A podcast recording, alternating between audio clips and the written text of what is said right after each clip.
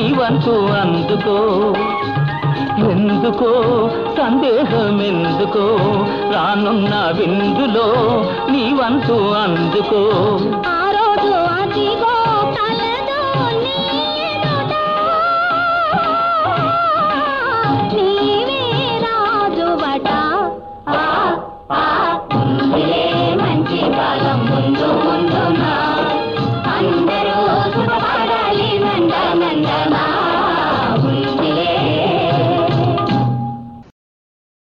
Let's start this podcast on that positive note. I hope that uh, the recent farm bills don't prove to be a false dawn for uh, the farmers. Harivillu podcast ఛానల్కి పునఃస్వాగతం ఈ ఎపిసోడ్లో వ్యవసాయ రంగం వ్యవసాయ రంగంలో వస్తున్న మార్పులు ముఖ్యంగా వచ్చిన కొత్త చట్టాలు వీటి గురించి మాట్లాడదాం ఈ అంశాల గురించి మాట్లాడటానికి మనకి భారతదేశం మొత్తంలోనూ శివకుమార్ స్వరంపూరి గారి కంటే సరైన వ్యక్తి దొరకకపోవచ్చు. ఆయన మనకి అందుబాటులో ఉండటం నా అదృష్టం మీ అదృష్టం కూడా. ఆయన ఈ ఎపిసోడ్లో ముఖ్యంగా మూడు అంశాలు చర్చించారు. ఒకటేమో వ్యవసాయ రంగం యొక్క గతం వర్తమానం. రెండో విషయం ఈ మధ్య ప్రవేశపెట్టబడిన వ్యవసాయ రంగానికి సంబంధించిన చట్టాలు. మూడో విషయం వ్యవసాయ రంగంలోని అధునాతన పద్ధతులు. Organic farming green house farming agritech ఇలాంటి విషయాల గురించి కూడాను చాలా కూలంకషంగా చర్చించారు శివకుమార్ గారు. ఈ ఎపిసోడ్ మీకు నచ్చితే కనుక మీరు మీ బంధువులకి స్నేహితులకు కూడాను షేర్ చేస్తారని ఆశిస్తున్నాను. ముందుగా మనం శివకుమార్ గారి పరిచయంతో మొదలు పెడదాం ఈ ఎపిసోడ్. సో శివకుమార్ గారు మొదటగా మీ గురించి కొంచెం చెప్తారా? నేను ఆల్మోస్ట్ అగ్రికల్చరల్ రూరల్ ప్రొఫెషనల్ ఇవాళ మార్నింగ్ ఒక మీటింగ్లో ఎవరో ఇంట్రడ్యూస్ చేస్తూ Bhishmacharya of agriculture and agricultural టెక్నాలజీని ఇంట్రడ్యూస్ చేశారు. వారిని ఎంత వయసు అయిపోయింది అనుకున్నప్పుడు అనుకున్నాను నేను. ఎందుకంటే ఆ ఇంట్రడ్యూస్ చేసిన కూడా ఎప్పుడో రిటైర్ అయిపోయిన ఐఏఎస్ ఆఫీసర్ అనమాట సో ఆల్మోస్ట్ ఫార్టీ ఇయర్స్ బట్టి అగ్రికల్చర్ రూరల్ ఫీల్డ్లోనే ఉన్నాను బేసిక్ గ్రాడ్యుయేషన్ కర్నూలులో చేశాను సిల్వర్ జూబ్లీ కాలేజ్ అని తర్వాత ఇన్స్టిట్యూట్ ఆఫ్ రూరల్ మేనేజ్మెంట్లో రూరల్ మేనేజ్మెంట్ ప్రోగ్రామ్ చేశాను ఆనంద్లో ఆ తర్వాత దాదాపు ఏడేళ్ళు గుజరాత్లో గుజరాత్ కోఆపరేటివ్లో వర్క్ చేశాను ఆయిల్ సీడ్ సెక్టర్లో నైన్టీన్ ఎయిటీ నైన్ నుంచి ఐటీసీలో ఉన్నాను అగ్రికల్చర్ బిజినెస్లో తర్వాత గత కొద్దేళ్ళుగా అగ్రికల్చర్తో పాటు ఇన్ఫర్మేషన్ టెక్నాలజీ కూడా యాడ్ చేశారు. మాకు ఐటీసీ ఇన్ఫోటెక్ అనే కంపెనీ ఉంది. తర్వాత ఈ మధ్య కంపెనీ సోషల్ ఇన్వెస్ట్మెంట్ ప్రోగ్రామ్ అని సిఎస్ఆర్ యాక్టివిటీ అది కూడా చూస్తుంటాను. ఓవరాల్ ఐటీసీ లీడర్షిప్ టీమ్లో కార్పొరేట్ మేనేజ్మెంట్ కమిటీలో మెంబర్ అన్నమాట నేను. ఇది నా బ్యాక్గ్రౌండ్ సో అంటే మీ ఇది మీ ప్రొఫెషనల్ కెరియర్ ఇది. రైట్ సో మీ పర్సనల్గా మీ హోమ్ టౌన్ ఏది? ఆ వివరాలు చెప్తారా హోమ్ టౌన్ అంటే ఇప్పుడు హైదరాబాద్లో ఆల్మోస్ట్ ముప్పై ఏళ్ళు దాటిపోయింది. మా ఫాదర్ వాళ్ళు ఒరిజినల్గా వెస్ట్ గోదావరి. నేను పుట్టడం తణుకులో పుట్టాను. తర్వాత మా ఫాదర్ ఉద్యోగరీత్యా కర్నూలు దగ్గర సిమెంట్ నగర్ అని దగ్గర ఇస్ సిమెంట్ ఫ్యాక్టరీ అన్నమాట. అందులో చేశారు డిజైన్ ఇంజనీర్గా. సో అక్కడే పెరిగాను చాలా రోజులు. ఒక ఇంటర్మీడియట్ కోసం మళ్ళీ ఆ సిమెంట్ నగర్లో కాలేజ్ లేకపోవడం వల్ల ఆ టైంలో నేను ఏలూరులో రెండేళ్ళు ఇంటర్మీడియట్ చదువుకున్నాను. మా తాతయ్య గారు బామ్మగారి దగ్గర ఉండి.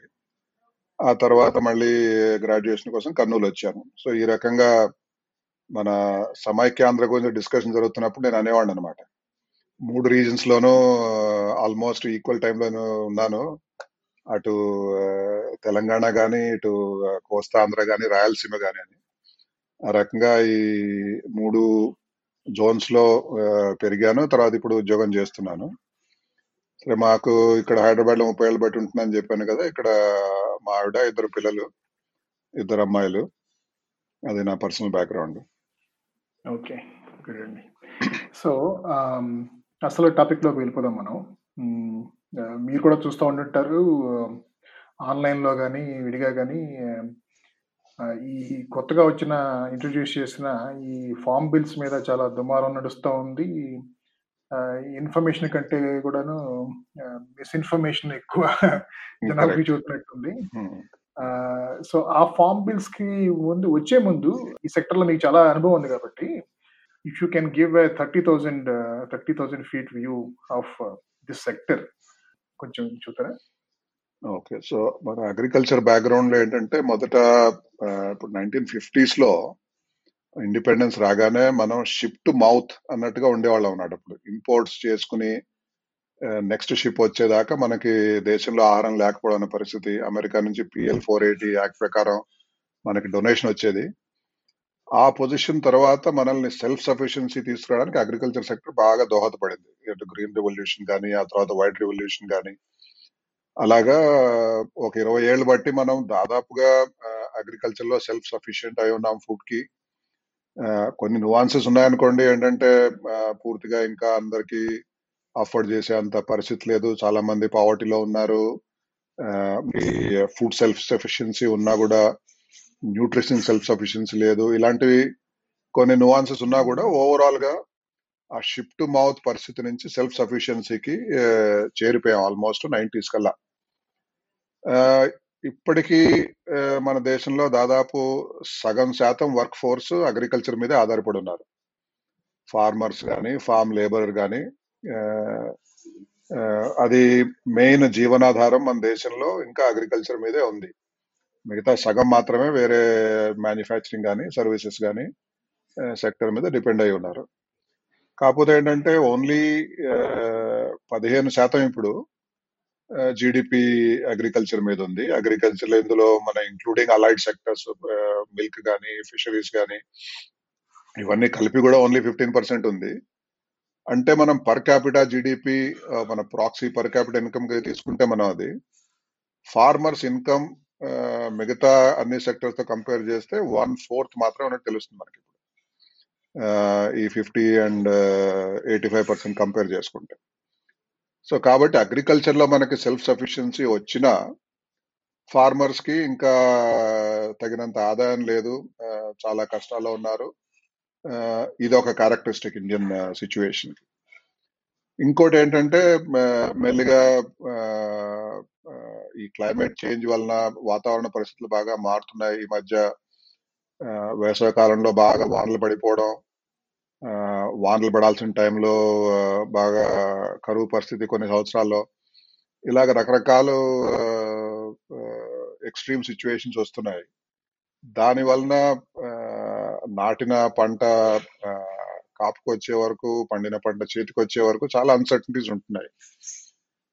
మన ఫార్మర్స్ కూడా చాలా చిన్న ఫార్మర్స్ అవడంతో యావరేజ్ ఆల్ ఇండియాలో రైతు సగటు భూమి ఒక హెక్టేర్ మాత్రమే అంటే దాదాపు రెండున్నర ఎకరాలు. అది కూడా ఒక క్యారెక్టరిస్టిక్ అన్నమాట. ఆ, ఈ రకంగా చాలా విషయాల్లో మనం ప్రోగ్రెస్ అయినా కూడా ఫార్మర్ గురించి ఆలోచిస్తే మాత్రం చాలా కష్టాల్లో ఉన్నట్టుగా మనం చెప్పుకోవచ్చు. ఇంకొకటేమో I think eighty four percent of the farmers own less than three acres అనుకుంటారు కదండి. Um, um. ఆ, మనం almost even even other twenty percent fifteen percent చూస్తున్నాడు. వాళ్ళు కూడా మరి పెద్ద రైతులేం కాదు. నే ఉంటే పది పదిహేను ఇరవై ఎకరాల దాకా ఉండొచ్చు కానీ large majority are below one hectare and all India average itself is little over one hectare so fifty percent of the country's workforce working in agriculture and uh, agriculture contributing only 15% to the GDP. Right And uh, how does this compare with, say, a developed country uh, or a, another uh, developing country like India? Compare చేయగలరా? Most developed countries ఏంటంటే already their agricultural work force has drop to very small percentages one or two percent agriculture మీద dependent work force లేకపోతే జీడిపిలో share కూడా అంతే almost one or two percent అలా ఉంటుంది. చాలా తక్కువ. కన్వెన్షనల్ మోడల్లో డెవలప్మెంట్ మోడల్లో ఏమనుకున్నారంటే అగ్రికల్చర్ నుంచి మ్యానుఫ్యాక్చరింగ్కి మ్యానుఫ్యాక్చరింగ్ నుంచి సర్వీసెస్కి మైగ్రేట్ అవుతే అదే ఎకనామిక్ డెవలప్మెంట్ అనుకున్నారు. మన ఇండియా లెక్క చూసుకుంటే అది అది కరెక్ట్ కూడా కాకపోవచ్చు. ఎందుకంటే మనకి మ్యానుఫ్యాక్చరింగ్ సెక్టర్లో ఎక్స్పాన్షన్ రాకముందే అగ్రికల్చర్ నుంచి సర్వీసెస్ కొద్దిగా లీప్ ఫ్రాగ్ అయ్యాం. సో కాబట్టి ఆ రేషియోస్ మనకి కుదరకపోవచ్చు. తర్వాత ఇప్పుడు సడన్గా ఈ పొజిషన్లో మనకి వర్క్ ఫోర్స్ అగ్రికల్చర్లో తగ్గాలి అంటే మన కళ్ళ ముందు అన్ని మ్యానుఫ్యాక్చరింగ్ జాబ్స్ కనపడటం లేదు. ఒకవేళ ఈ వర్క్ ఫోర్స్ని తగ్గించి మనం ప్రొడక్టివిటీ పెంచాలనుకున్నా కూడా అది సోషలీ యాక్సెప్టబుల్ సిచ్యువేషన్ కాదు. సో కాబట్టి ప్రపంచంలో మిగతా అన్ని చోట్ల సింగిల్ డిజిట్ మరీ లోవర్ సింగిల్ డిజిట్ అలా ఉన్నా కూడా అది మనకి ఆల్మోస్ట్ సంబంధం లేనిటువంటి పరిస్థితి అనుకోవచ్చు మనం మనకు కావాల్సిన agriculture agriculture based overall development model అన్ని మన ఇండియాలోనే యునిక్గా క్రియేట్ చేసుకున్న పరిస్థితి మనకు ఉంది ఇప్పుడు So how does this compare with uh, other um, uh, developing countries, uh, let- let's say in Asia? So other developing uh, uh, economies also, if you look at some parts of Southeast Asia and all that, they have between 10 and 20 percent uh, of the uh, workforce depending on agriculture, and uh, high single digit on uh, the GDP uh, context. So ratio wise, uh, uh, slightly less skewed compared to India. ఇంత dependency ఎక్కడ లేదు ఆ, ఒకప్పుడు China కూడా almost మనకి comparable గా ఉండేది ఒకప్పుడు అంటే in sixties and seventies so ఆ తర్వాత thus they got on to the manufacturing sector in the conventional model agriculture నుంచి మ్యానుఫ్యాక్చరింగ్కి మైగ్రేట్ అయ్యారు వాళ్ళు. Before even they got on to services in the subsequent period దాంతో the ratios are also nowhere as skewed as Indian ratios okay ఇప్పుడు మీరు కనుక గత డెబ్బై ఏళ్ళలో సరిగ్గా జరగనివి లేకపోతే సరిగ్గా అంటే మంచి ఉద్దేశంతో చేసినా కూడాను ఆ, సరైన ఫలితాలు ఇవ్వనివి. అంటే అలాంటి గవర్నమెంట్ సైడ్ నుంచి చేసిన పాలసీస్ ఏవైతే ఉన్నాయో అంటే which contributed to the current sorry state అలాంటి పాలసీస్ కానీ ఇంప్లిమెంటేషన్స్ గురించి కానీ చెప్తారా రైట్ సో ఇందాక నేను అన్నట్టుగా green revolution is one of the most significant era in the Indian agriculture and food sector మనకంటే షిప్ టు మౌత్ నుంచి సెల్ఫ్ సఫిషియన్సీ తీసుకోవడానికి బాగా దోహదపడింది అది around the time globally Norman Borlaug had identified dwarfing uh, genes and uh, got the wheat and paddy plants to become shorter and stronger stem high yielding varieties తీసుకొచ్చారు seeds లో అప్పుడు so అదే టైంలో India also went into large scale irrigation projects and very large fertilizer projects so wherever we have irrigation available people should make use of high yielding varieties of seed and uh, make use of fertilizer to produce uh, much larger uh, uh, quantum of uh, paddy and wheat and that was the first significant program. So entire initiative of that was in the public sector. Research extension work uh, procurement system from the public procurement uh, fci got created distribution of food uh, around the country through the public distribution system so even fertilizer manufacturing, many other seeds manufacturing, even they were almost entirely led by the public system. So that I think was the most positive transformational kind of a program. Uh, subsequently, of course, we realized some uh, negative effects of it.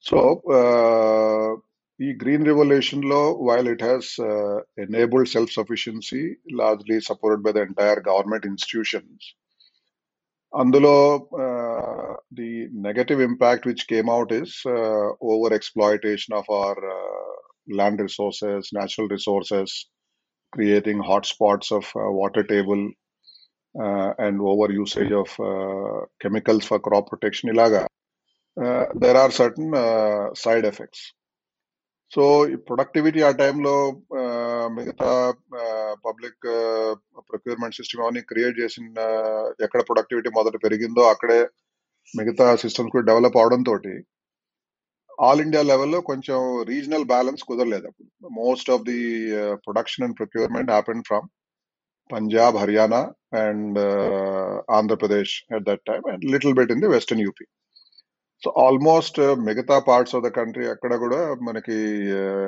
ఈ agricultural development కానీ Link to this green revolution జరగలేదు అప్పుడు so both this over exploitation and regionally imbalanced progress in agriculture. So these two are the uh, unintended uh, consequential outcomes which are somewhat negative of the green revolution. So this is one aspect. And uh, uh, as we evolved, uh, ఇంకా కొన్ని schemes ఏంటంటే overall income level తక్కువ అంటే ఒకప్పుడు more than eighty percent were agriculture dependent ఇవాళ fifty ఎక్కువగా అనిపిస్తున్నా కూడా it is result after several years where it has move from eighty to fifty percent బాగా తగ్గింది but just the progress in the services sector expansion of education improvement of infrastructure ఇవన్నీ ఈ దోహదపడ్డాయి. కి దోహదపడ్డాయి from a pull side skill building అని ఇటువంటి various kinds of indirect benefits happen for people to move out and the push factor was the low income uh, at the uh, farmer income level. So per capita income, if you look at uh, uh, overall economy కూడా Hindu rate of growth నుంచి two three percent rate నుంచి sudden గా మనకి improvement economic liberalization of the nineties ఆ టైంలో వచ్చింది ఆ టైంతోనే మనం అగ్రికల్చర్ గ్రోత్ రేట్స్ కూడా కంపేర్ చేసుకుంటే ఫార్మర్ ఇన్కమ్స్ కి between 93 94 and about 2011 12 uh, largely in that 10 year period the per capita income of the farmers uh, about 21000 rupees నుంచి 43000 rupees on real prices basis uh, so it almost doubled in those 10 years and this is per capita for all the 14 crore farmers. ఆ తర్వాత ఓ ఇదే లెవెల్లో ఉండిపోయింది. మనకేంటే one after another weather problems వచ్చాయి droughts వాటి వలన. C forty two thousand forty three thousand maximum forty six thousand ఆ రేంజ్లో ఉండిపోయింది. సో దాని వలన టూ థౌజండ్ సిక్స్టీన్లో prime minister had to give a call doubling farmers income is the national agenda అని సో అప్పుడు కొన్ని మేజర్ స్కీమ్స్ ఆ తర్వాత వచ్చాయి. Whether it is drought based trigger కాబట్టి ప్రధాన్ మంత్రి కృషి సించాయి యోజన అని ఫర్ ఇరిగేషన్ అలాగే ప్రధాన్ మంత్రి ఫసల్ బీమా యోజన అని క్రాప్ ఇన్సూరెన్స్ కోసం ఇటువంటి కొన్ని స్కీమ్స్ ఆ టైంలో లాంచ్ చేశారు. అవి they are still in the process of universal implementation policies కొన్ని గుడ్ ఇంటెన్షన్తో చేసిన నెగటివ్ అయ్యాయి అవుతున్నాయి అన్నటువంటి స్కీమ్స్లో ఏమున్నాయంటే రెండు రకాలు ఉన్నాయి ఒకటి ఫార్మర్స్ ఇన్కమ్ తక్కువ అవడం వలన ఫార్మర్కి ఏదో విధంగా సపోర్ట్ చేయాలని కొన్ని స్కీమ్స్ వచ్చాయి. Water subsidy electricity subsidy fertiliser subsidy extension service are given free of cost ఇలాగా. సో వీటి వలన ఏంటంటే there was no concern for using of these natural resources on sustainable basis so water electricity free అయ్యేటప్పటికి మొత్తం ground water exploitation చాలా unreasonable levels పెరిగిపోయి వచ్చే అదేళ్ళలో కూడా వాటర్ ఉంటుందో లేదని కొన్ని కొన్ని స్టేట్స్లో అయిపోయింది. సో ఈ రీజనల్ ఇంబ్యాలెన్స్ సిచ్యువేషన్ ఇది కాంప్లిమెంటరీ అనమాట మనకి next round of green revolution బాగా పెరగాలి అనుకుంటే you have to go to states where there is sufficient ground water largely in the eastern part of the country Bihar Bengal Jharkhand అలాగా so ఈ schemes అన్ని కూడా it had its own negative outcome fertilizer subsidy వలన over usage of fertilizer nitrogen అవసరం లేకపోయినా కూడా extra urea use చేయడం extension service free of cost అవడం వలన over a period of time extension services quality బాగా పడిపోయింది సో ఇలాగా కొన్ని పాలసీస్ ఉన్నాయి. రెండో రకం ఏంటంటే ఫార్మర్ని విలేజ్ బ్లెండర్ క్లచెస్ లోంచి లోకల్ అడతియా అంటారు. అటువంటివి కానీ లోకల్ విలేజ్ ట్రేడర్స్కి అమ్మేసే పరిస్థితి నుంచి వీటి నుంచి బయటకు తీసుకురావడం కోసం చెప్పి అగ్రికల్చరల్ మార్కెటింగ్ లాస్ కనిపెట్టారు. ఏపీఎంసీ యాక్ట్ అని తర్వాత షార్టేజెస్ ఉన్న కాలంలో బ్లాక్ మార్కెటింగ్ హోర్డింగ్ పెరిగిపోయినప్పుడు ఎసెన్షియల్ కమాడిటీస్ యాక్ట్ అని ఇవన్నీ పెట్టడంతో ఆ పీరియడ్లో సిక్స్టీస్లో సెవెంటీస్లో ఎయిటీస్లో these are very appropriate policies అన్నమాట. కానీ నైంటీస్ తర్వాత కన్జ్యూమర్స్ ఇన్కమ్ పెరగడం తోటి గ్లోబల్ అవేర్నెస్ పెరగడం తోటి consumers also started looking for uh, larger variety in food, not just rice and wheat, but more vegetables, fruits, milk, meat, alaga. Consumers were looking for uh, better quality of food. Consumers were also concerned about safety of the food they were consuming. Consumers also looking for convenience, whether at the time of buying or consuming. So ఇవన్నీ రావాలంటే government led system what work for green revolution is not very appropriate farmers uh, income పెరగాలంటే they have to shift to high value crops whether it is uh, fruits or vegetables and those kinds of things which are more perishable so therefore uh, the system should be more uh, demand responsive so ఈ system లో transform అవ్వడానికి uh, these regulations uh, became an impediment and essential commodities uh, became an impediment for bringing the private sector investment which is so critical for uh, this kind of a transformation so ఈ రకంగా these are the acts which had other impeding effect also Hmm. అంటే ఈ essential commodities act వల్ల what's negative about it for the for the farmers or the private enterprises so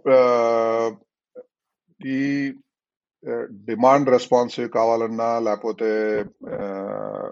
కొన్న మనం పండించిన ప్రొడ్యూస్కి value add చేసి కన్జ్యూమర్ దగ్గర తీసుకోవాలి తీసుకెళ్ళాల్సినా కూడా ఈ వెరైటీ క్వాలిటీ కన్వీనియన్స్ ఇవన్నీ కావాలంటే లాజిస్టిక్స్ ఇన్వెస్ట్మెంట్స్ కానీ ఫుడ్ ప్రాసెసింగ్లో ఇన్వెస్ట్మెంట్స్ కానీ warehousing and supply chain investments కానీ ఇవన్నీ అవసరం అవుతాయి. సో ఒకసారి నేను ఫుడ్ ప్రాసెసింగ్ యూనిట్ పెట్టుకున్నాక ఒక వేర్ హౌస్ కట్టుకున్న తర్వాత ఎసెన్షియల్ కమోడిటీస్ యాక్ట్ ఇంపోజ్ చేసి నువ్వు రోజుకి వంద టన్నుల కంటే ఎక్కువ కొనడానికి లిమిట్ ఉంది ఇప్పుడు.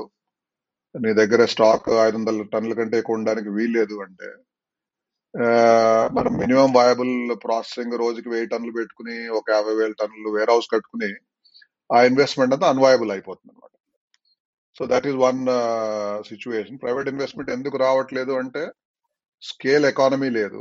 అది పెట్టుకున్న తర్వాత మనం ఇన్వెస్ట్మెంట్ చేసిన తర్వాత ఎప్పుడు ఎసెన్షియల్ కమోడిటీస్ యాక్ట్ పెడతారో మనకి తెలియదు సో తలపైన ఒక అతి వేలాడుతున్నట్టు అనమాట మనం ఇన్వెస్ట్మెంట్ చేసాము ఎప్పటిదాకా మనం ఈ స్కేల్లో బిజినెస్ చేసుకోవచ్చు లేదో తెలియదు మనకి. సో అందువలన ఇన్వెస్ట్మెంట్స్ రావన్నమాట. దానివల్ల ఇంపాక్ట్ ఏమవుతుందంటే ఒక పంట పండిన తర్వాత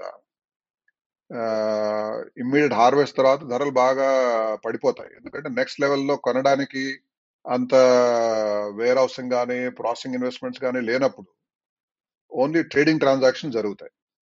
దానివల్ల ఏంటంటే హార్వెస్ట్ అవగానే ప్రైసెస్ బాగా తక్కువ ఉండిపోతాయి. అవి ఎవరన్నా కొనగలిగి దాన్ని ముందుకు తీసుకెళ్ళి ప్రాసెసింగ్ చేసినా లేకపోతే స్టోరేజ్లో ఉంచుకున్నా అలా జరిగినప్పుడే ఇమీడియట్గా మన మెటీరియల్ ఫ్లో అవుతుంది ఫార్మర్ దగ్గర నుంచి నెక్స్ట్ లెవెల్ అలా కొనడానికి ఆస్కారం లేనప్పుడు సప్లై ఎక్కువైపోతే ఫార్మర్ దగ్గర ప్రైసెస్ పెరిగిపోతాయి పడిపోతాయి. సో ఎసెన్షియల్ కమోడిటీస్ వలన బెనిఫిట్ కన్జ్యూమర్కి జరిగింది మన ధరలు పెరిగాయి అంటే వెంటనే లిమిట్ వస్తుంది ధరలు వెంటనే పడిపోతాయి. అది రివర్స్ ఫార్మర్ మీద నెగిటివ్ ఇంపాక్ట్ అన్నమాట. మనకి సప్లై ఎక్కువ ఉన్నప్పుడు అమ్ముకోవడానికి కావాల్సిన ఇన్ఫ్రాస్ట్రక్చర్ లేకపోవడం వల్ల ధరలు ఎప్పటికీ తక్కువే ఉంటున్నాయి farmer level so essential commodity అది నెగటివ్ ఇంపాక్ట్ వచ్చింది అనమాట యా ఇప్పుడు దాకా మీరు చెప్పినవి అంటే policies who outlasted their effectiveness their relevance అనేది కరెక్ట్ ఏపీఎంసీస్ గురించి చెప్పారు. అలాగే ఈ ఎసెన్షియల్ కమ్యూనిటీ కమ్యూనిటీస్ యాక్ట్ కూడాను. అండ్ దానికి ముందు సబ్సిడీస్ గురించి చెప్పారు. అఫ్ కోర్స్ అది ఇంకా నడుస్తున్న ఉన్నాయిలేండి వాటిని కదిలించడం అంత ధైర్యం ఎవరు చేయరనుకుంటాను తొందరలోను. ఏ కూడా. ఇంకా ఈ ఈ ఏపీఎంసీస్ మీద ఈ ఎసెన్షియల్ కమ్యూనిటీ యాక్ట్ మీద కూడాను ఫార్మ్ బిల్స్లో అడ్రస్ చేశారు. దెన్ మూడోదేమో ఈ కాంట్రాక్ట్ ఫార్మింగ్ గురించి కూడాను థర్డ్ బిల్ అనుకుంటా కదండి. So Hmm. ఆ కాంట్రాక్ట్ ఫార్మింగ్ గురించి ఇంత ముందు ఉన్న పాలసీ ఏంటి? ఇప్పుడు ఇప్పుడు చేంజ్ అయింది ఏంటి అనేది అసలు సో కాంట్రాక్ట్ ఫార్మింగ్లో మనకి ఇండియన్ కాంట్రాక్ట్స్ యాక్ట్ ప్రకారం కాంట్రాక్ట్స్ ఎప్పుడు జరుగుతూనే వస్తున్నాయి. కొన్ని కొన్ని ఇండస్ట్రీస్లో సీడ్ ఇండస్ట్రీలో కానీ ఆర్గానిక్ ఫుడ్ ఇండస్ట్రీలో కానీ వాటిలో కాంట్రాక్ట్స్ బాగానే జరిగాయి. కాన్ ఇంతకు ముందు ఆ లాలో ఏంటంటే రెండు రకాల కన్సర్న్స్ ఉండేవి రైతులకి. ఒకటేంటంటే ఒకటి ఏంటంటే నేను కాంట్రాక్ట్ ఫార్మింగ్లో చేస్తే ఏదైనా ఒకటేంటంటే ఒకటి ఏంటంటే అటు పక్కన పెద్ద కార్పొరేట్ వాళ్ళు ఎవరో వస్తారు. వాళ్ళతో నేను నెగోషియేట్ చేయగలనా? లేకపోతే ఏదైనా ప్రాబ్లం వస్తే డిస్ప్యూట్స్ వస్తే ఆ డిస్ప్యూట్స్ రిజాల్యూషన్ ఎలా అవుతాయి? నేను ఒకవేళ కోర్టుకి వెళ్తే కోర్టులో చాలా టైం పట్టేస్తుంది. కోర్టులో ఖర్చు చాలా అయిపోతుంది. కాబట్టి ఇటువంటి కాంట్రాక్ట్స్ నేను చేయలేను. అదొక కన్సర్న్ అనమాట సో ఇంకోటి ఏంటంటే ఏదైనా ప్రాబ్లం వచ్చి తర్వాత ఏదైనా జరిగితే నా దగ్గర ఉన్న భూమి ఒకటే నా దగ్గర ఆధారం. ఈ భూమిని కూడా లాక్కుపోతారా? అది ఇంకో కన్సర్న్ ఉండేది. సో ఈ రెండింటికి కొత్త కాంట్రాక్ట్ ఫార్మింగ్ యాక్ట్లో ప్రొవిజన్స్ పెట్టారనమాట uh, ఒకటి ఏంటంటే డిస్ప్యూట్ రెజల్యూషన్ కోర్టుకి వెళ్ళాల్సిన అవసరం లేదు. Uh, మన మొదటి రికన్సిలియేషన్ డిస్ట్రిక్ట్ అడ్మినిస్ట్రేషన్ చేతిలోనే మొత్తం ఉండేలాగా పెట్టారు. రికన్సిలియేషన్ జరగకపోతే సబ్ డివిజనల్ మెజిస్ట్రేట్ లెవెల్లో డెసిషన్ తీసుకుంటారు. సో ఇదే మొద ఇంతకు ముందున్న కన్సర్న్ని సార్ట్ అవుట్ చేయడం కోసం ఈ మెకానిజం పెట్టారు. కాకపోతే ఏంటంటే ఇప్పుడు కొంతమంది ఫార్మర్స్ని ఇప్పుడు ఇన్స్టిగేట్ చేశారు. ఏంటంటే మీరు ప్రాబ్లం ఏమైనా వస్తే కోర్టు వెళ్ళలేని పరిస్థితిలో తీసుకొచ్చారు ఈ లాస్ సో ఆ ప్రాబ్లం ఉండడం వల్ల కొత్త సొల్యూషన్ కనపడితే ఆ కొత్త సొల్యూషన్ని ఒరిజినల్ ప్రాబ్లం లోకి లాక్కొచ్చారు అనమాట ఆ రకంగా. సో ఇందులో రెండు రకాలుగా కూడా ఉండొచ్చు. మూడో సొల్యూషన్ ప్రస్తుతం ఏం ఆలోచిస్తున్నారంటే కన్జ్యూమర్ కోర్ట్స్ ఉన్నట్టుగా మనం రేపు ఫార్మర్స్ కోర్ట్స్ పెట్టుకోవచ్చా? అల్టిమేట్లీ మనకి ఏంటంటే అటు కార్పొరేట్ సైడ్ నుంచి కానీ ఫార్మర్ సైడ్ నుంచి కానీ బై ఛాన్స్ మనకి డిస్ప్యూట్స్ ఏమైనా వస్తే ఎంత తక్కువ ఖర్చుతోటి ఎంత తొందరగా డిస్ప్యూట్ రిజల్వ్ చేసుకోవచ్చు. చేసుకోవాల్సిన మెకానిజం ఏముంది అని. సో అదొక ప్రొవిజన్ పెట్టారు ఇందులో. రెండోది ఏంటంటే ఎట్టి పరిస్థితుల్లో కూడా ఏ రకమైనటువంటి లయబిలిటీ ఉన్నా ఏ రకమైన డిస్ప్యూట్ ఉన్నా కూడా ఫార్మర్ ల్యాండ్ మాత్రం ఎవరు తీసుకోవడానికి వీల్లేదు అని రెండోది ప్రొవిజన్ పెట్టారు. సో ఈ రెండు మెయిన్ డిఫరెన్సెస్ సో అది కాకుండా ఆఫ్ కోర్స్ మిగతా చాలా ప్రొవిజన్స్ ఉన్నాయనుకోండి క్వాలిటీ ఫైనలైజేషన్ కానీ కాంట్రాక్ట్లో టర్మ్స్ ఎలా ఉండాలని కానీ ఇవన్నీ ఏంటంటే ఫార్మర్ ఇండివిజువల్గా నెగోషియేట్ చేయడానికి కష్టం అవుతుంది కాబట్టి government has created framework so that the farmers can make use this as a base so that was the main change in the contract farming act okay but అంటే ఆ ఆ మూడు బిల్స్ లోను ఈ కాంట్రాక్ట్ ఫార్మింగ్ సంబంధించిన బిల్లే I think sort of least controversial అనుకుంటా కదా. No ఇందులో కూడా this also made controversy because people don't understand these two issues. Uh, one controversy, like I just mentioned, is that if there is a dispute, the entire uh, possibility of going to a court is being taken away from the farmer. So that is the controversy in the contract farming bill. So while that is devised as a solution to minimize the cost and uh, minimize the time, that itself is uh, made out as a controversy just now. So that controversy exists even in the uh, contract farming bill also. And uh, similarly, Essential Commodities Act also is being misunderstood uh, as to why that amendment was required, like I explained. There also, it is seen by people as that uh, you know once this is removed, you are giving unlimited scope to uh, the uh, private sectors or whoever is coming to hoard material to the detriment of both the consumer and the farmer. So, but what should be understood is that it is not as if government has walked away uh, from anything called Essential Commodities Act. What they have said is that they made it more predictable uh, to the industry also. If fruits and vegetables law ఇంతకంటే price పెరిగితే we can invoke essential commodity act then similarly for non perishables like grains and oil seeds ఇంతకంటే పెరిగితే we can invoke so they have predetermined certain limits. So industry also, which is buying and processing, uh, knows that okay, once it reaches that level, it is a possibility that the government might uh, invoke Essential Commodity Act. And similarly, whatever activity is happening, government can uh, ask for very transparent reporting on what is in stock, what is the annual sales, and therefore can easily determine if somebody is hoarding beyond the limits. So all those uh, regulatory mechanisms will be there uh, over and above the act itself. So that also is ignored by people who are uh, creating a controversy in Essential Commodities Act. అంటే ఇప్పుడు ఆ limits పూర్తిగా తీసేసారా లేకపోతే పెంచారా limits ఆ, ఇందులో రెండు పెట్టారు. ఒకటి ఏంటంటే లిమిట్ ప్రిస్క్రైబ్ చేశారు. ఇంతకుముందు అసలు లిమిట్ ఉండేది కాదు. At there will government could invoke the essential commodities act and say that you cannot buy you cannot stock you cannot move అలాగా. So states could decide by saying that prices పెరిగిపోతున్నాయి. If I'm a potato producing state I will stop movement out of my state so మిగతా states వాళ్ళంతా they use to express a concern saying that no if you are a potato producing state and you are stopping movement similarly if you are a rice producing state you are stopping movement what will happen to rest of the country so so that invocation used to be at their uh, discretion without any uh, prescription ఇప్పుడు ఏం చేశారంటే they said if the prices move above this level it can be invoked so uh, that limit got prescribed in this. So that is one change. And the second thing they have done is that if it is a value chain player, if you are a food processor or logistics provider or something, you will be exempt uh, from the Essential Commodity Act imposition. Now, of course, these value chain participants are also unsure. They are saying that what will be made applicable to us? Is it completely clear?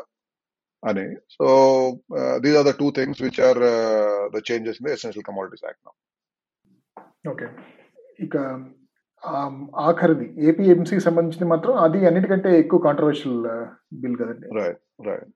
So Uh, uh, ఆ బి- ఆ bill మీద అంటే again అంటే what were those changes and what were the concerns actually from the other farmers So basically, uh, the fundamental change is that APMC Act uh, boundaries define చేశారు ఇంతకుముందు APMC act ఇందాక నేను చెప్పినట్టుగా it was to bring out the farmer from the clutches of the village trader and said price discovery అంతా చాలా transparent గా జరగాలి అని మండీస్ అని మార్కెట్ యార్డ్స్ పెట్టి ఆ ఆక్షన్ సిస్టమ్ అక్కడ జరి- జరిగేలాగా పెట్టారు this is the for the last fifty sixty years that was the mechanism which was happening so for production driven supply chain, that was okay as an open price discovery.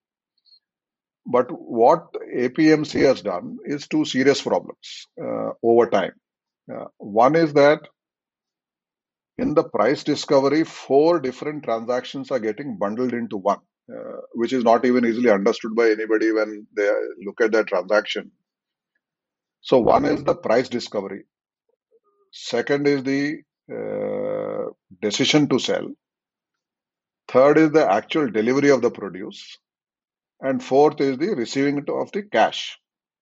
Now, all these four transactions got bundled into one, whereas anywhere else in the world, people discover the price quite often even before planting. నేను ఇప్పుడు plant చేయబోతున్నాను మూడు నెలల తర్వాత నాకు crop వస్తుంది what price I might get at that time whether through a derivative market of futures or options or any such mechanism or Across the counter in contract farming ఏదో వి- విధంగా price discovery can happen independent of all the other three transactions. And decision to sell, uh, I know the price, I buy an option at the time of planting, and ఆ తర్వాత ఈ మూడు నెలల కాలంలో కానీ even ఆ తర్వాత నేను మెటీరియల్ పెట్టుకున్న తర్వాత కానీ whenever I think the price is good I should be able to sell as a farmer is the pricing decision especially మన ఫ్యూచర్స్ ఆప్షన్స్ మార్కెట్ డెరివేటివ్స్ ఎక్కడైతే డీప్గా ఉన్నాయో uh, ఆ ఆస్కారం ఉంటుంది ఫార్మర్కి అలా చేసుకోవడానికి. మూడోది ఏంటంటే నేను పంట చేతికి వచ్చిన తర్వాత నా దగ్గర స్టోరేజ్ ఉంటే నా దగ్గరే పెట్టుకుంటాను. నా దగ్గర లేకపోతే వేరే వేర్ హౌస్లో ఇచ్చేస్తాను. Delivery is a third mechanism delivery ఇచ్చి I will only take a warehouse receipt I should be under no compulsion to sell at that time also Which should be an independent transaction and the fourth piece on taking cash I should get my cash whenever I need money. Exactly like I should be able to deliver whenever I need to deliver అలాగే నాకు ఇప్పుడు next planting కి డబ్బులు అవసరం అవుతాయి ఇంట్లో festival ఉంది దానికి డబ్బులు అవసరం అవుతాయి మరో దానికి డబ్బులు అవసరం అవుతాయి అనుకుంటే I need money at that time but that should not force me to sell my crop when the prices may be low so all four should be independent transactions APMC system వల్ల ఏమైందంటే they became mandated that all got bundled into one so that was one fundamental problem which existed the and therefore మన village లోంచి బయటకు వెళ్ళక ముందే మనకి price తెలిస్తే farmer can decide I will wait for some time but mandi దాకా తీసుకొచ్చిన తర్వాత అక్కడ ప్రైస్ తక్కువ ఉంది ఒకవేళ అనిపించినా కూడా he does not have a practical option of not selling that day ఎందుకంటే ప్రొడ్యూస్ వెనక్కి తీసుకుపోతే మళ్ళీ ఖర్చు అయిపోతుంది. నెక్స్ట్ టైం పట్టుకొస్తే మనకి ఏమైనా ఇంప్రూవ్మెంట్ వస్తుందా ప్రైస్ లేదంటే అది గ్యారంటీ లేదు. సో ఆ రకంగా బండ్లింగ్ అయింది. సో రెండో మెయిన్ ప్రాబ్లం ఏంటంటే నేను డిమాండ్ రెస్పాన్సివ్ uh, uh, మనకి ప్రొడక్షన్ సిస్టమ్ కావాలని ఎందుకంటే consumer needs are changing so ఏపీఎంసీలో ఏమైందంటే the relation between a buyer and farmer become very transactional so ఆ లాట్కి whoever is the best bidder will get it and the entire relationship is limited to that transaction మనకి consumer demand signals ఫార్మర్కి చేరాలన్నా ఆ చేరిన demand signal ప్రకారం particular variety planting చేయాలన్నా agronomy practices change చేసి productivity improvement చేసుకోవాలన్నా పోస్ట్ హార్వెస్ట్ ప్రాక్టీస్ చేసి క్వాలిటీ ఇంప్రూవ్ చేసుకోవాలన్నా ఫార్మర్కి బయర్కి మధ్య రిలేషన్షిప్ లాంగ్ టర్మ్లో ఉండి ఇద్దరి రిసోర్సెస్ కంబైన్ చేసుకోగలిగితే then it is a win win situation. So APMC did not enable that. So ఈ రెండు ఓపెన్ చేయడం కోసం చెప్పి కొత్త యాక్ట్ తీసుకొచ్చారు. Farm produce trade and commerce facilitation act అని చెప్పి. సో ఈ ఏపీఎంసీ రిఫార్మ్ ఆల్మోస్ట్ ఇరవై ఏళ్ళ నుంచి డిస్కషన్స్లో నలుగుతూనే ఉంది. నైన్టీన్ నైన్టీ నైన్లో మొట్టమొదట ఏపీఎంసీ రిఫార్మ్స్ కమిటీ పెట్టారు శంకర్లాల్ గురు కమిటీ అని.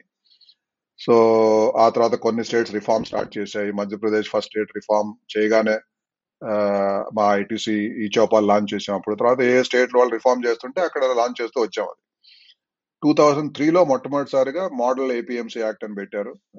అది కొన్ని స్టేట్స్ ఇంప్లిమెంట్ చేశాయి కొన్ని చేయలేదు.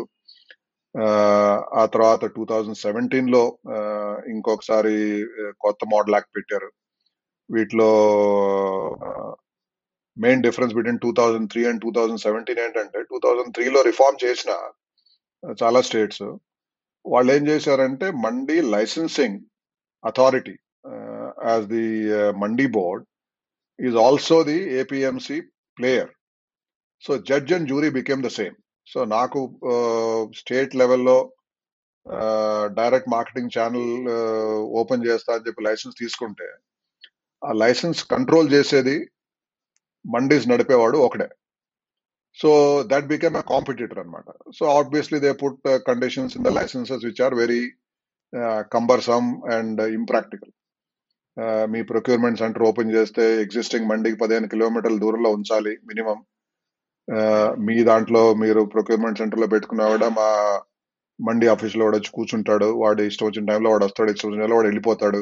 సో అటువంటివో పెట్టి దే మేడ్ ఇట్ ఇంప్రాక్టికల్ అనమాట so two thousand seventeen model యాక్ట్లో ఏం చేశారంటే they said this role should be segregated mandi board should be managing the APMC mandis and the regulator should be different person in the government who would uh, regulate whether it is mandis or regulate the uh, private uh, marketing channels అని but ఈ reforms అన్ని slow అవడం తోటి central government వాళ్ళు ఏం చేశారంటే ఈ new act లో anything outside the mandis is an open market and any farmer is free to sell to anybody in that outside APMC mandis so that the relationship that I was talking about the bundling of transaction that I was talking about is opened up, especially in a situation where electronic trading is now possible.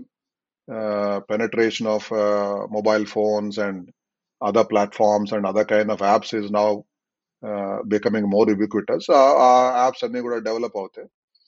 So it has uh, opened up the market for innovation. So that is the fundamental uh, change which is brought in the uh, Trade and Commerce Facilitation Act. APMC act నుంచి ఒక చిన్న సందేహం నాకు. ఇవన్నీ యాక్చువల్గా state subject కదా. So ఆ model APMC act ఏమో సెంట్రల్ గవర్నమెంట్ ఎప్పుడు రిలీజ్ చేసినా కూడాను అది ఒక గైడెన్స్ లాగానే ఇచ్చారు వాళ్ళు అంతే కదా. సో ఏ స్టేట్స్ అయితే కనుక ఏపీఎంసీస్ వద్దనుకున్నారో బీహార్ లాగాను లేకపోతే మీరు చెప్పినట్టు మధ్యప్రదేశ్ వాళ్ళందరూ they have done away with APMCs కదా. So But those states, if some states want to continue with them, they can do it, right? At a central government cannot force them to actually abolish uh, APMCs. No, that's why I said let APMC Act be there. I think one of the interesting thing the government had done this time is to say that let the uh, APMC Act continue uh, because under these new uh, changes which are brought, and these three acts are only one element. Uh, like this, there are four major uh, initiatives that the government had taken uh, in the recent times. And uh, they said all of this uh, for these new markets to uh, develop and create a more competitive, multiple options environment for the farmer and for the country. This should be done without disturbing the existing APMC or MSP or any of these kind of mechanisms. And uh, that's how they carved out a workaround uh, compared to that. So, uh, uh, it is state subject to, uh, that is, of course, is one of the legal uh, controversy which is there. States saying that if agriculture is a state subject, why are you meddling in this? The central government's view why this was brought is that for 20 years these reforms were being brought in, but for reasons of vested interest, for reasons of various other uh, people pulling in different directions, uh, this reform has not happened uh, sufficiently. And uh, let's make use of this uh, workaround that is built. And one of the provisions in the constitution is that uh, interstate trade is uh, a central subject, and therefore uh, uh, found that opening and created this uh, new act on matter. So, because the APMCs can continue as they are, uh, there is no reason for uh, the amount of concern which is being expressed on this. Uh, and uh, uh, APMC should become more competitive. Uh, wherever APMC they are putting very high cess, or because it became a monopoly channel by mandate in the past until this new act has come, uh, if the commission charges and other practices which are non-transparent and those kind of things inside the mandis, uh, they all should become more transparent and competitive to uh, deal with this alternative that the markets might get. So uh, instead of that, to say that no, even this should not happen is uh, not realizing where the uh, world needs to go to become more demand responsive, to be more conducive to the farmer. Okay మీకు ఈ మూడు bills లోను genuine concerns కదా మీకు క- కనిపించినాయి ఏమన్నా So genuine concerns and the regulations still need to obviously rules need to be formulated uh, for each of them to demonstrate how the implementation will happen. So uh, the way these things should be done instead of the uh, government monopoly through this APMC and all that, uh, the opening up uh, should make it more conducive and should be fostering competition so that uh, it's not hijacked by uh, large uh, individual corporate players or um, into another kind of a monopoly or an oligopoly. So, how to make the registry for transactions and make it transparent? How to ensure that uh, uh, whatever uh, innovations that are carried out, there is a level playing field in doing all that. So provisions already exist. Yeah, actually already Rasya Revi, so therefore it should not be a concern.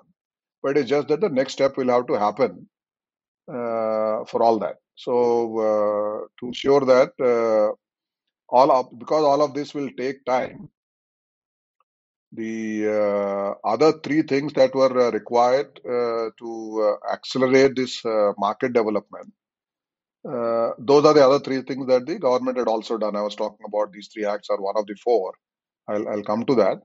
But other than the fostering competition and ensure that they will st- still participate and, and create their own reference marketplaces so that the farmers are able to uh, uh, get their empower, due empowerment. So those things are the only issues. Other than that, I don't really see it as a, uh, an issue of uh, concerns. So మనం ముందనుకున్నట్టు most of these farmers are small farmers కదా so Hmm. వాళ్ళకి APMCs బయట అమ్ముకుందాం అనుకున్నా కూడాను ఆ market create అవ్వకపోతే గనక ప్రైవేట్ ఫోర్సెస్ ద్వారా Hmm.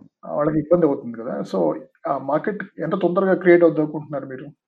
సో ఒకటి అంటే ఇబ్బంది అంటే ఏపీఎంసీస్ ఆర్ ఆల్రెడీ దేర్ ఒకవేళ ఏపీఎంసీస్ డిస్మాంటిల్ చేసి కొత్త మార్కెట్ వస్తుంది అని మనం ఆ కల్లో ఉంటే then that is a problem so that's why I'm saying it's a brilliant workaround that without dismantling anything in APMC or MSP, government said let the parallel market evolve. So uh, uh, that's why there is uh, nothing less than what is already existing. You're getting something more.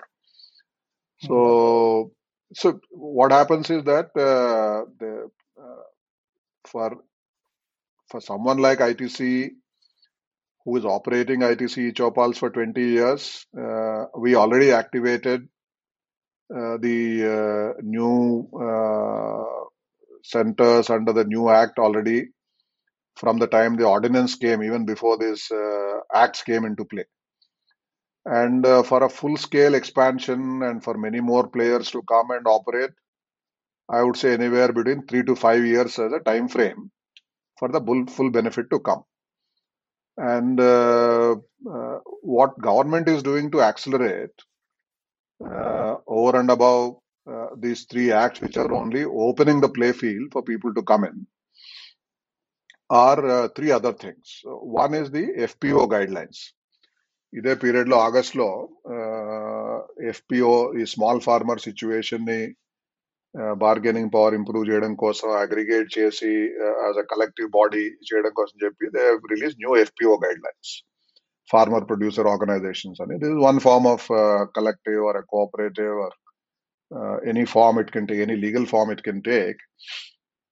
So uh, గత కొద్దేళ్ళుగా FPOs చేసి వాటిలో ఉన్న లోటుపాట్లు తెలుసుకున్న తర్వాత ఈ కొత్త guide lines formulate చేశారు ఇంతకుముందు జరిగిన ఎఫ్పిఓస్ ఏంటంటే మార్కెట్ ఓరియంటేషన్ చాలా తక్కువగా ఉండేది uh, గవర్నమెంట్ వాళ్ళు ఏదో సబ్సిడీ ఇస్తున్నారు కాబట్టి ఎఫ్పిఓ ఫార్మ్ చేసుకోవడం అలా చేశారు కానీ out of nearly eight thousand FPOs which are existing in the country nearly six thousand five hundred are literally defunct ఉన్న పదిహేనులో ఒక వంద మాత్రం చాలా మంచి పరిస్థితిలో ఉన్నాయి. మిగతావన్నీ ఆ, నడుస్తూ ఉన్నాయి. సో మార్కెట్ ఓరియంటేషన్ లేకపోవడం అన్నది ఒక మెయిన్ ప్రాబ్లం వాటిలో. ఆ, అందుకోసం అని చెప్పి among other things in the new guideline they said value chain participants can directly engage in facilitating setting up of and uh, market linking these FPOs. So and they have set aside uh, some funds for this. So that is one uh, major additional step so that the farmer bargaining power also can increase as well as uh, speed up the uh, uh, new marketplace creation. ఇంకోటి ఏం చేశారంటే they created agricultural infrastructure funds agriculture infrastructure కోసం చెప్పి one lakh crores which very sizable fund Similarly for animal husbandry fisheries herbal plants అని also for micro food enterprises whether FPOs కానీ any other forms of farmer groups కానీ వచ్చి they can set up micro food enterprise కొంత value addition జరిగితే uh, కొంత post harvest activity జరిగితే uh, that also will enhance their bargaining power in negotiating with the next leg in the value chain. So all these agri infrastructure funds together add up to one lakh seventy five thousand crores.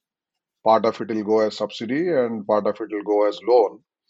So uh, this also will help uh, accelerate creation of a parallel marketplace. And the fourth thing uh, is uh, what they are doing to accelerate the digital digitalization of the entire uh, sector. ఆ, ఈ farmer కి productivity improvement కానీ quality alignment కానీ ఆ, ఈ activities ఏమైనా కావాలో digital can play very significant role hyper local weather forecast remote sensing for uh, uh, early predictability of uh, uh, anything which is impacting the crops, uh, rapid uh, uh, quality assaying, gani, things like drone assisted spraying. So many things are possible. almost as many as 600 startups are uh, uh, working in the agri-tech space. And at least again 40 50 of them are reaching a stage of maturity uh, in the recent times. So all of them need to get scaled up. And then uh, players like us as itc chopal now we call 4.0 version uh, is operates like a solutions integrator. Uh, e startups are integrate get made into a To minimum viable service from a farmer perspective and then uh, delivers them on the ground uh, through our network. So ఈ రెండు scale up అవ్వాలి అంటే you require a foundational database which is interoperable uh, based on certain standards uh, and that kind of a thing all together will become a digital agri stack for the country so that is the fourth thing that the government is doing right now. They are building uh, that kind of a foundational uh, block for this uh, digital stack. So that also will help the acceleration of the new market creation. So for the for the benefit of listeners uh, who, who don't know much about eChopal, Uttara, uh, I want to again congratulate you for that very successful uh, program that I think you are personally involved in designing and launching it from ITC side. అది కొంచెం. చౌపాల్ అంటే what it is అనేది కొంతమంది అంటే మీరు చెబుతున్న విషయాల so ఇప్పుడు నేను ఈ చౌపాల్ ఫోర్ పాయింట్ ఓలో ఉందని చెప్పా కదా. ఫస్ట్ టైం ఈ చౌపాల్ లాంచ్ చేయడం it was conceived in nineteen ninety nine when the entire APMC reform was being conceived ఈ నాలుగు ట్రాన్సాక్షన్స్ బండిల్ అయిపోతే ఏపీఎంసీలో ఫార్మర్స్ కి ఎంత నష్టం వస్తుందో ఇందాక ఎక్స్ప్లెయిన్ చేశాను సో ఆ ఇన్సైట్ మాకు that we got in nineteen ninety nine and we said if you have to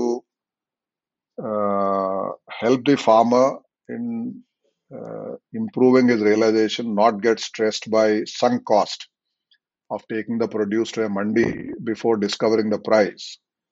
Uh, what can we do? Anukunte, we said we should be able to discover price in the village itself before he starts transporting it. Because uh, that also got triggered from our own need of uh, a high cost uh, transaction system uh, farmer is taking from village A to a mandi B, and then from mandi B it is coming to our warehouse or factory C. So if it is going from A to B to C, uh, the costs are high: uh, transportation, multiple handling, multiple uh, agencies involved in between in terms of their own commissions and uh, and those days multiple taxes also. Now of course all streamlined because of the gst system. So all that uh, used to be there. So it was a high transaction cost for us. And uh, it was uh, low realization for the farmer. Besides the bundling transactions uh, valna under pressure to sell uh, once he takes it to mandi. So that became a common insight. And we said, uh, మనము uh, that was the time when internet was just becoming popular in urban India also. And we said మనం urban ఇండియాలో అయితే ఎలాగ internet use చేసుకుంటున్నామో ఇదే internet మనము agricultural ట్రాన్సాక్షన్స్లో use చేసి ఫార్మర్కి competitive price discovery చేయగలిగితే మనకి uh, ఈ మండీలో ప్రైస్ ఎంత ఉంది లాంగ్ డిస్టెన్స్ కన్జంప్షన్ మార్కెట్లో ప్రైస్ ఎంత ఉంది ఐటీసీ ఎంత ప్రైస్ ఇస్తుంది? ఇవన్నీ మనకి ఇంటర్నెట్లో విలేజ్లో కనుక తెలిస్తే ఒకవేళ ఫార్మర్కి ఈ ఒక మండీ ప్రైస్ వస్తే ఆ మండీకి తీసుకెళ్తాడు. అది కాకుండా ఇంకా దూరంలో ఉన్న మండీ ప్రైస్ బాగుంటే ఆ, ఓ పది కిలోమీటర్లు ఎక్స్ట్రా డీజిల్ ఖర్చు అయినా ఆ మండీకి తీసుకెళ్తాడు. లేకపోతే ఐటీసీ ప్రైస్ బాగుంటే ఐటీసీకి ఇస్తాడు. లేకపోతే ఈ ప్రైస్ అన్ని తెలియడం వల్ల విలేజ్ ట్రేడర్కి అమ్మినా కూడా అక్కడ బార్గెనింగ్ పొజిషన్లో ఉంటాడని చెప్పి.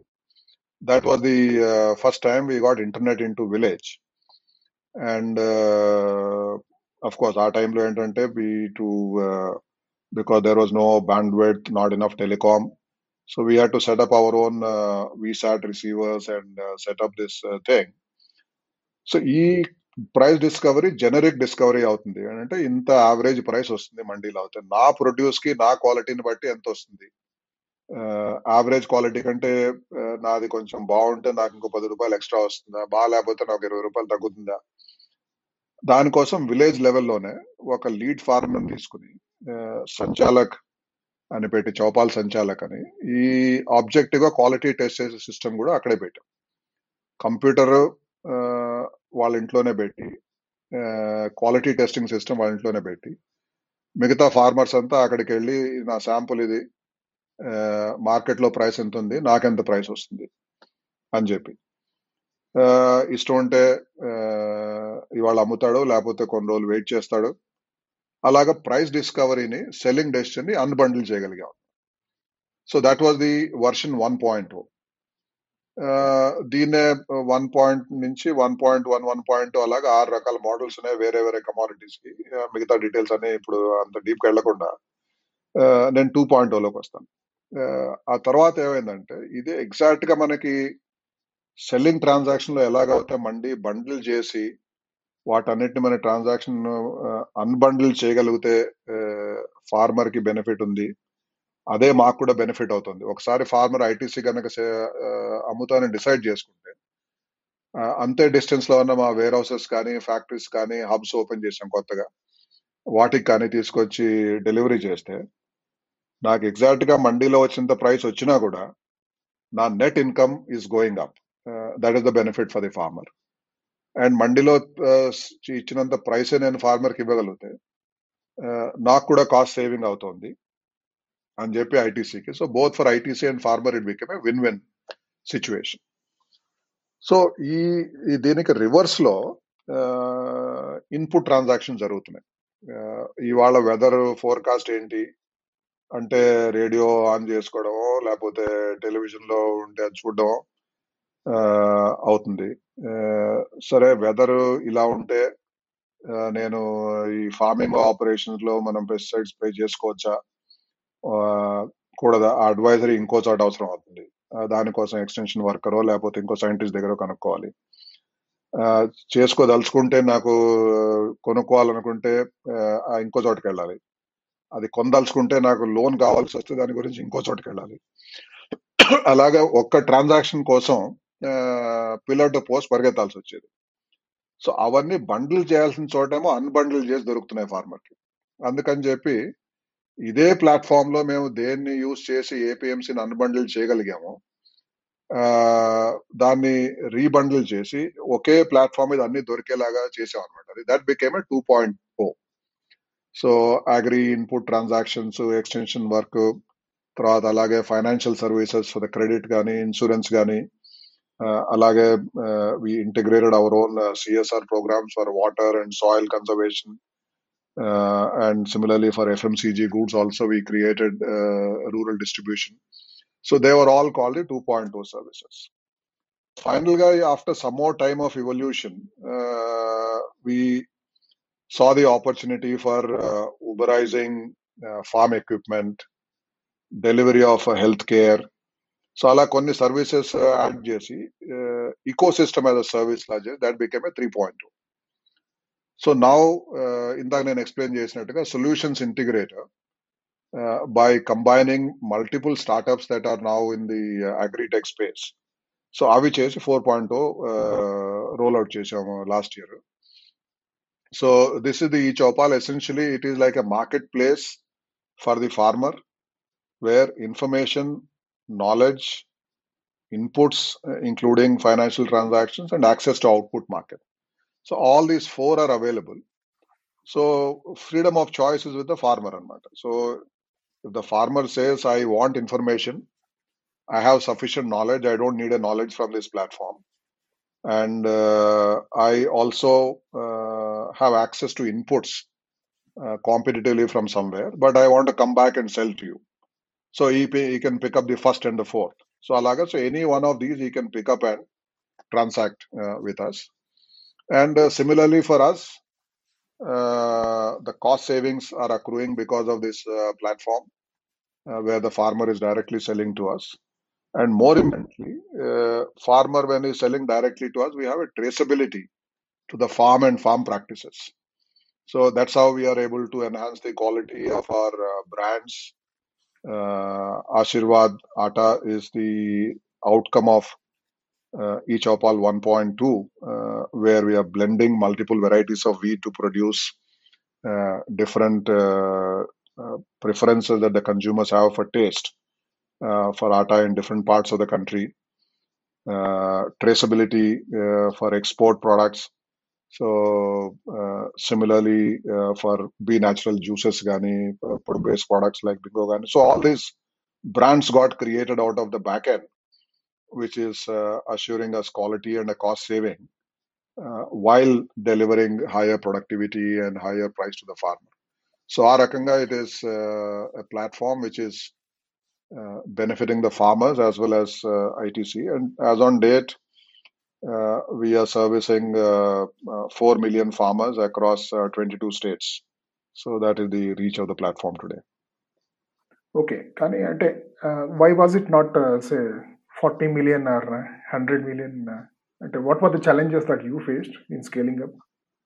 Yeah. So this. the slow progress in the APMC reform was one of the biggest hurdles. Uh, ఇందాక నేను కొన్ని ఎక్స్ప్లెయిన్ చేశాను state by state they are reforming and where they are reforming also the conditions of reform are not fully conducive so so కొన్ని states లో they said every year you have to get a fresh license and so they are judge and jury is the same ఒక state లో for example in one year as an example it it happened more often they said, I'll give you the license uh, two months after the season starts uh, because uh, farmers are coming to you to sell and uh, we want to procure uh, first.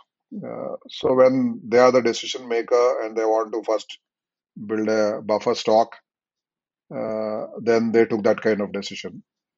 In one state, they said, no, you cannot set up your uh, hub, which is called the Chopal Sagar, uh, not less than 15 kilometers away from uh, an existing mandi. So we had to go and create a whole new infrastructure, which made it much more expensive. So Alaga, so they made the whole uh, effort uh, a more expensive process. They said, okay, you can build all this, but you still have to pay uh, mandi tax, even though you're not making use of any mandi infrastructure. So that increased the uh, uh, viability uh, challenge. So that was uh, one kind of an issue. And the Essential Commodities Act that I explained, that became a major hurdle in 2006 7 when uh, uh, when the reforms got initiated, we thought it's a reversible process. Now, uh, because it is benefiting the farmer, this will just move forward. But suddenly in 2006 7 the world prices of the food grains went through the roof because of a global shortage.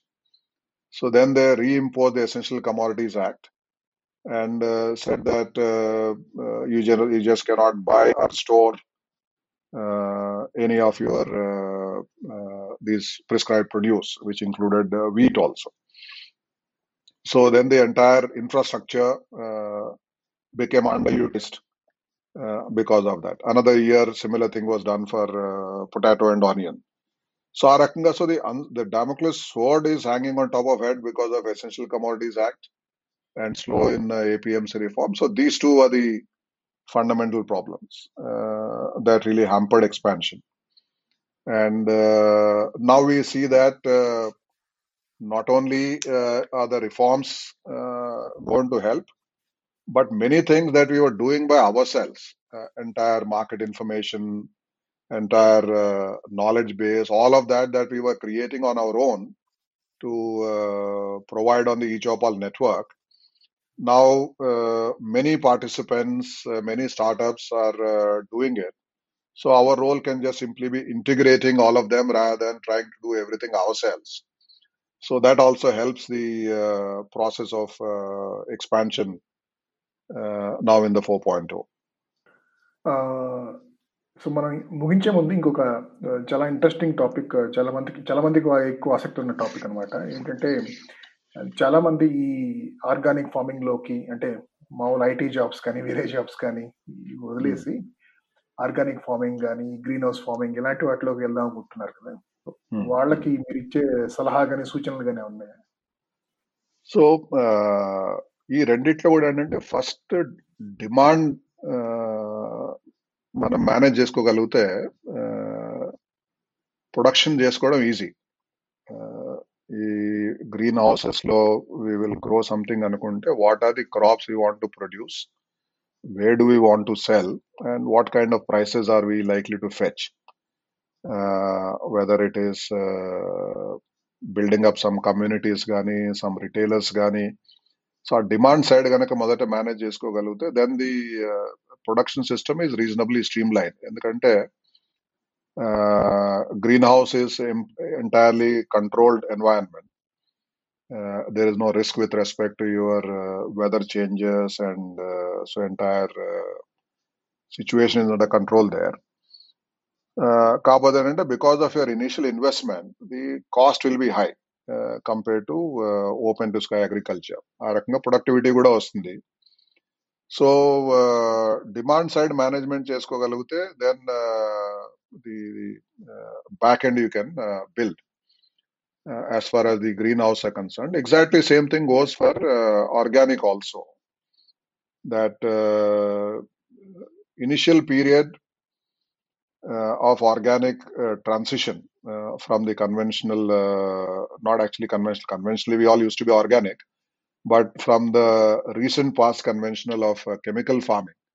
దాని నుంచి మనం organic వెళ్ళాలి అనుకుంటే there initial transition period లో yields కొద్దిగా తగ్గుతాయి productivity తగ్గుతుంది when there is some kind of pest attack or something how to manage it in an organic farm so that you require some knowledge so ఆ period లో productivity తగ్గడం వలన cost పెరిగితే so who are the customers who are willing to buy at that kind of higher price uh, whether you need uh, uh, a retailer who's taking it, whether you have an export customer who's taking it, uh, or whether you have a set of consumers uh, uh, who you have a direct contact with, ఈ five hundred households కానీ ఈ gated community కానీ అలాగే ఏమైనా తీసుకున్నా కూడా అటు side నుంచి కనుక చేసుకుంటే then this will be remunerative farming so అలా కాకుండా మేము I have investment capacity I will set up a greenhouse first అనుకుంటే then the risk sir high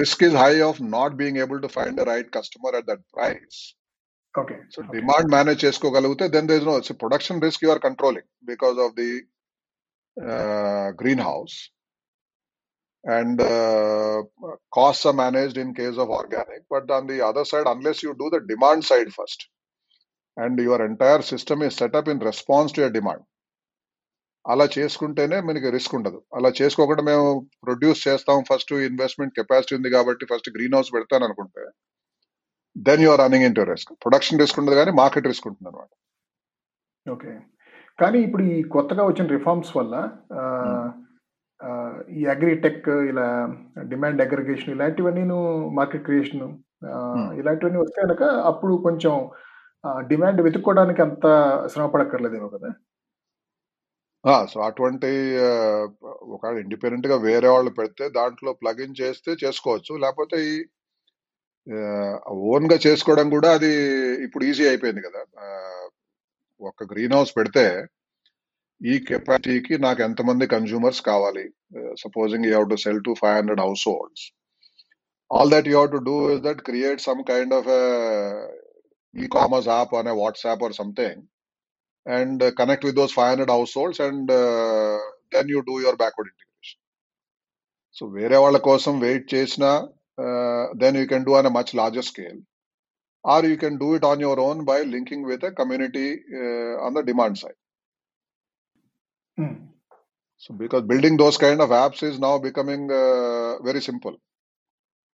Uh, integrate into your WhatsApp or whatever. So if you say that I want to grow uh, certain green leaves in a greenhouse or certain tomatoes and capsicum in a greenhouse or those kind of things or i want to grow certain flowers under some kind of polyhouse so uh, for certain uh, uh, small activity of a few acres uh, you can build your own app and a community where you can market it you don't need to wait for somebody in the meanwhile if somebody is coming and these kind of uh, integrating apps uh, then you can expand the back end also and just plug into it rather than building on your own. Both are open uh, as options.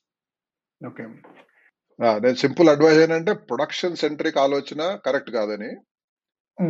First you should do the demand side whether to a consumer or to a retailer or to an export market or wherever or to a food processor demand side first coordinate చేసుకోగలిగితే production becomes easier in case of a greenhouse or organic and not the other way round అదే. Demand ఒకటి then what what price can we expect అనేది అది కూడా తెలుసుకుని దాన్ని బట్టి. Back calculate చేసుకుని ఎంత ఇన్వెస్ట్మెంట్స్ అనేది కానీ వైబిలిటీ అనేది చూసుకోవచ్చు. అంతేగా రైట్ రైట్ ఆ, ఈ ఇలాంటి వాటికి కూడా ఏమన్నా సెపరేట్గా లోన్ స్కీమ్స్ అలాంటివి ఏమన్నా ఉన్నాయా? గ్రీన్ హౌస్ ఫార్మింగ్కి? యా సో వీటన్నిటికీ లోన్స్ సబ్సిడీ ప్రోగ్రామ్స్ చాలానే ఉన్నాయి. స్టేట్ గవర్నమెంట్ హార్టికల్చర్ డిపార్ట్మెంట్ వాళ్ళ దగ్గర uh, uh, నర్సరీస్ చేసి just seed and planting material అమ్ముదాం అనుకున్నా. They are so many value added యాక్టివిటీస్కి uh, subsidies ఉన్నాయి. లోన్ స్కీమ్స్ కూడా ఉన్నాయి.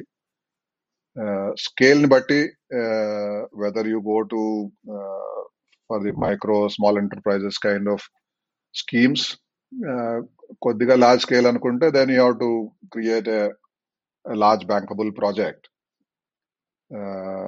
but there are enough schemes for both loans and fair amount of subsidy also in this okay so ఆఖరిగా ఆఖరి ప్రశ్న ఆ, ఈ agritech ఒకటి బాగా ఇప్పుడు బాగా వినపడుతుంది కదా I think very flavour of the season టైప్లో. Almost for last one one and half years అవును. So at least India based agri agritech స్టార్టప్స్లో which ideas what kind of concepts you think are almost ready to become mainstream అంటే అన్ని solutions ఉన్నాయి ఇప్పుడు. Main stream అయిన లో వాటిని main stream చేసి రియల్గా స్కేల్ అవ్వాలంటే సొల్యూషన్స్ ఇంటిగ్రేటర్స్ కూడా అవసరం. ఈ రెండు కలు వాటిలో ప్లగ్ అండ్ ప్లే చేసుకునేలాగా ఉంటాయి. సో ఒకటి ఏంటంటే remote sensing applications for early diagnostic of crops ఈ పెస్ట్ అటాక్ నెక్స్ట్ వన్ వీక్లో రాబోతుంది అనుకుంటే you combine hyper local weather forecast along with remote sensing of all the vicinity and then uh, you are able to predict uh, some kind of predictive analytics and then offer to the farmer by saying that when is the pest attack likely? and therefore what precautions you take. So this is one kind. The other is uh, uh, image processing for crop health diagnostics. So uh, mana leaf picture చూసి whether it is healthy or not uh, what kind of disease may be there. Uh, so that kind of a thing. So it's it's a you, you just subject many uh, images and uh, improve the machine learning. You can uh, uh, enable this crop health diagnostics. Same machine learning can be used to improve the quality assaying also. Uh, this was one of the major problems for the uh, uh, Indian agriculture. Visual inspection used to be the only basis for quality assessment. So ఇప్పుడు using AI ML quality assaying, uh, not only of visible features, but inside the chemical composition also. It is easy to make out. So that is the other one. And uh, uh, activities like spraying and all that, uh, because uh, మన crop growth stage లో uh, spraying used to be both it's a uh, back breaking kind of a drudgery on one hand as also sometimes very risky also ఆ- ఆ టైంలోనే పురుగు పుట్ర పాము చాలా ఉంటాయి పొలాల్లో so drone assisted spraying is the other one which also helping so these kinds of things and then crop advisory uh, because farmer if he has to uh, uh, improve uh, precision farming to minimize the resources being used to maximize productivity farmer has to make use of uh, data from the history of the farm what is happening uh, around uh, the farm across the value chain. So from three sources data needs to be integrated for an advisory. So therefore uh, uh, analytics based advisory uh, is the other opportunity. And then electronic marketplaces whether for imports or for the output uh, or for combining with uh, uh, financial systems. So uh, so all of these are uh, maturing into uh, sizable applications. Okay okay thanks అండి మళ్ళీ. ఇంకొకసారి కృతజ్ఞతలు. అలాగే ఆ, చాలా తక్కువ టైంలో అంటే చాలా తక్కువ టైం లాగా అనిపిస్తుంది కానీ చాలా ఎక్కువ విషయాలే మాట్లాడుకున్నాం. అందుకు కూడా కృతజ్ఞతలు. నవధాన్యాలను గంపకెత్తుకుని